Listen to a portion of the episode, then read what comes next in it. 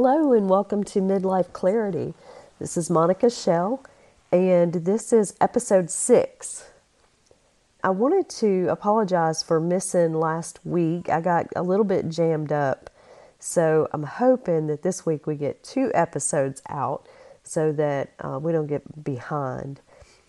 Excuse my kind of in and out voice. I'm fighting a little bit of an allergy issue here in Middle Tennessee. We've got a lot of pollen in the air right now from different trees that are blooming out, and um, it's causing a lot of people a lot of issues. So just bear with me, and we'll move through this thing. I'm glad you're here. We're working on making sure that you can get exactly what you want out of your next chapter because the crisis is not mandatory. And that's why we call this midlife clarity. What we're going to talk about this week is principle number five from my 10 principles of transformation, and that is that imagining your future is better than remembering your past.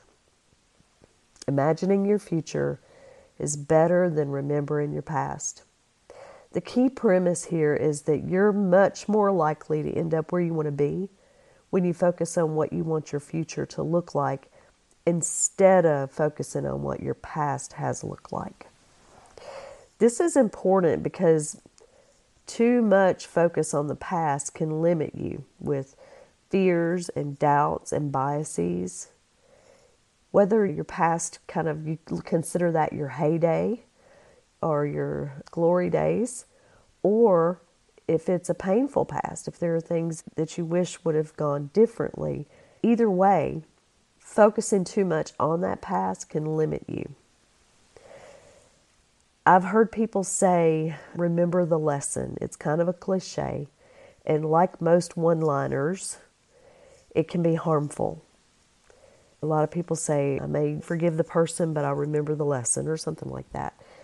A one liner like that leaves too much room for interpretation. It could mean to one person, don't ever try anything new again because look how that turned out. A better thought process is that we learned how to be better because we tried something new. That's the lesson. We learned how to come from a mindset of abundance instead of fear and lack. The other reason that it's important is related to what I like to call the limping dog principle. So if you've if you have a dog or if you've ever had a dog, if you've ever had one hurt their leg in some way, and I, I did, I had this old beagle that strained its leg. And really she didn't do anything overtly to injure it. She just she was old and she probably laid on it wrong. That's what happens to me. Sometimes I lay wrong and or sit wrong and hurt my leg. But anyway, she had strained her leg she wouldn't put any weight on it and she started using her other leg to compensate. And after a couple weeks, I noticed that she was still doing that. I took her to the vet and she was fine. I had taken her early on and then I took her back.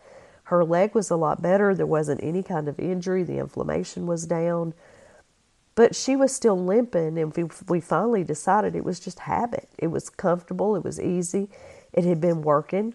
Our brains want easy.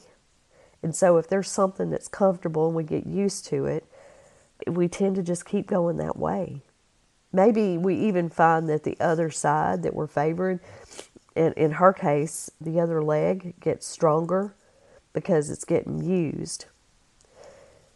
So, how we do it as humans, we have these coping mechanisms that worked in the past to protect an injury or to guard against getting wounded.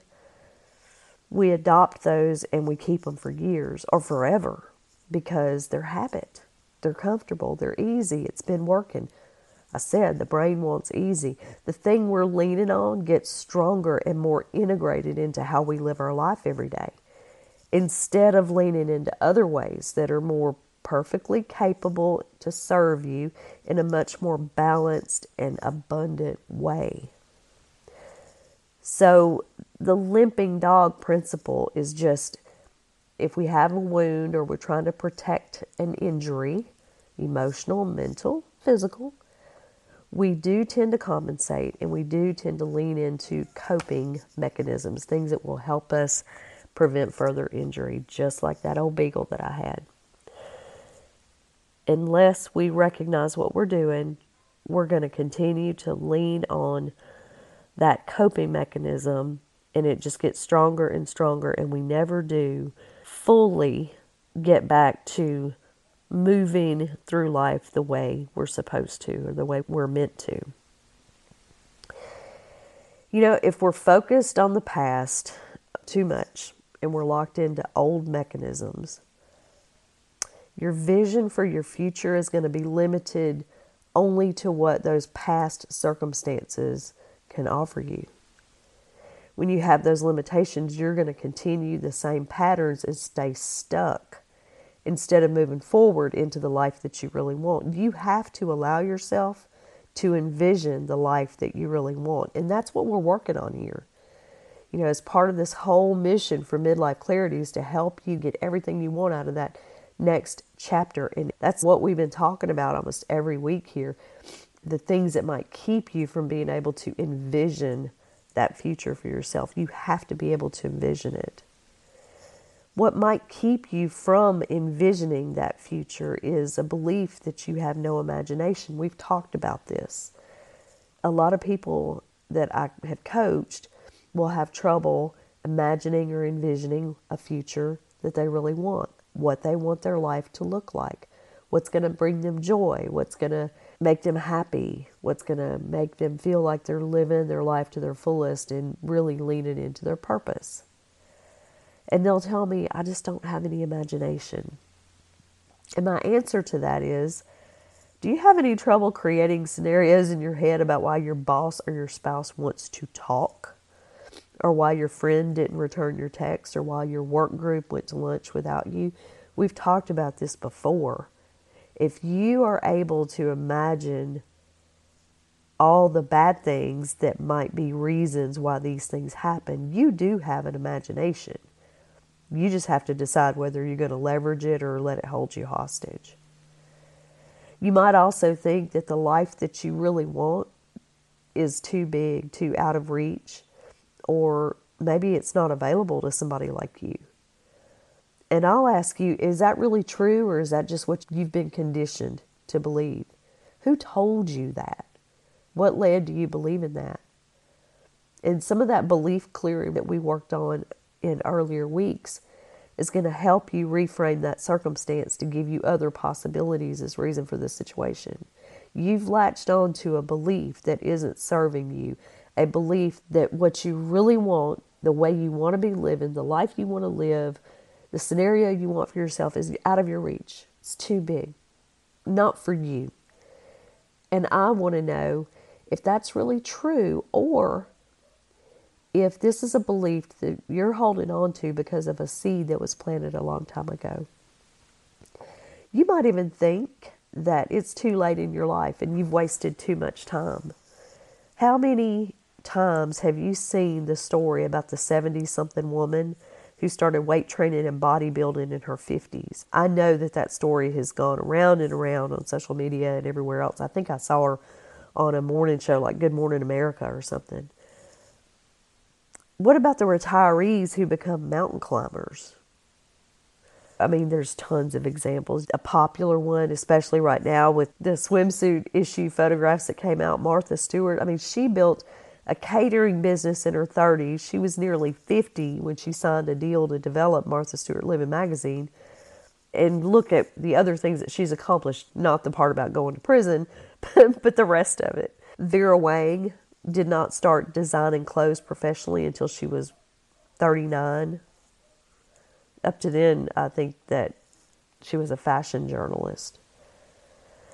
Ray Kroc, here's a name that you may not even know. Ray Kroc was 51 when he stumbled on a little chain of hamburger stands and he went to the McDonald brothers with an idea to take it big. Leo Goodwin, in 1936, at the age of 50, founded Geico in Washington, D.C., because he saw an opportunity to deal with customers directly. Saving them all the money that traditionally went to brokers. He changed the way insurance was sold and dealt. Unlike a lot of businessmen back then, he also worked closely with his wife Lillian and they built up and ran that company. By the end of the year, Geico had 12 people on staff and had 3,700 active policies after that first year. Today, they've probably got 27,000 people or more and over 14 million policyholders. I give you all those examples just to plant some seeds in your mind about what is really possible for you at, quote, this age. And I want you to really give your mind some free reign to think about what you want your life to look like. This is going to be a short episode, but really powerful if you'll take this and think about what is a perfect day for you.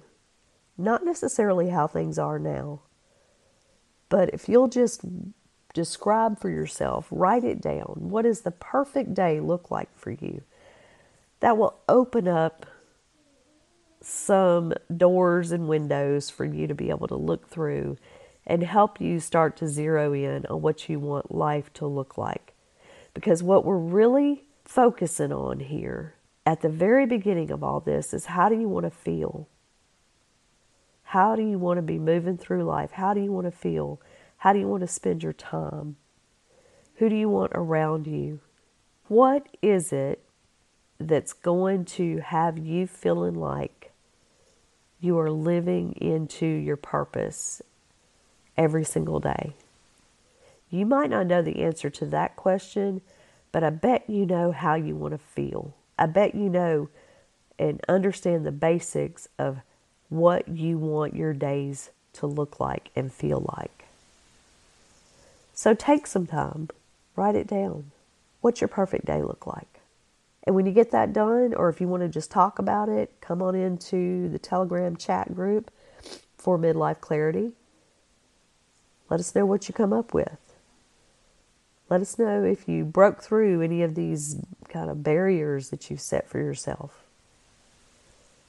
And let's see if through discussion and community and conversations, we can help you turn the corner into starting to create the life that you really want in this next chapter. Remember, what we're going for is helping you get exactly what you want. And we're after midlife clarity because the crisis is not mandatory.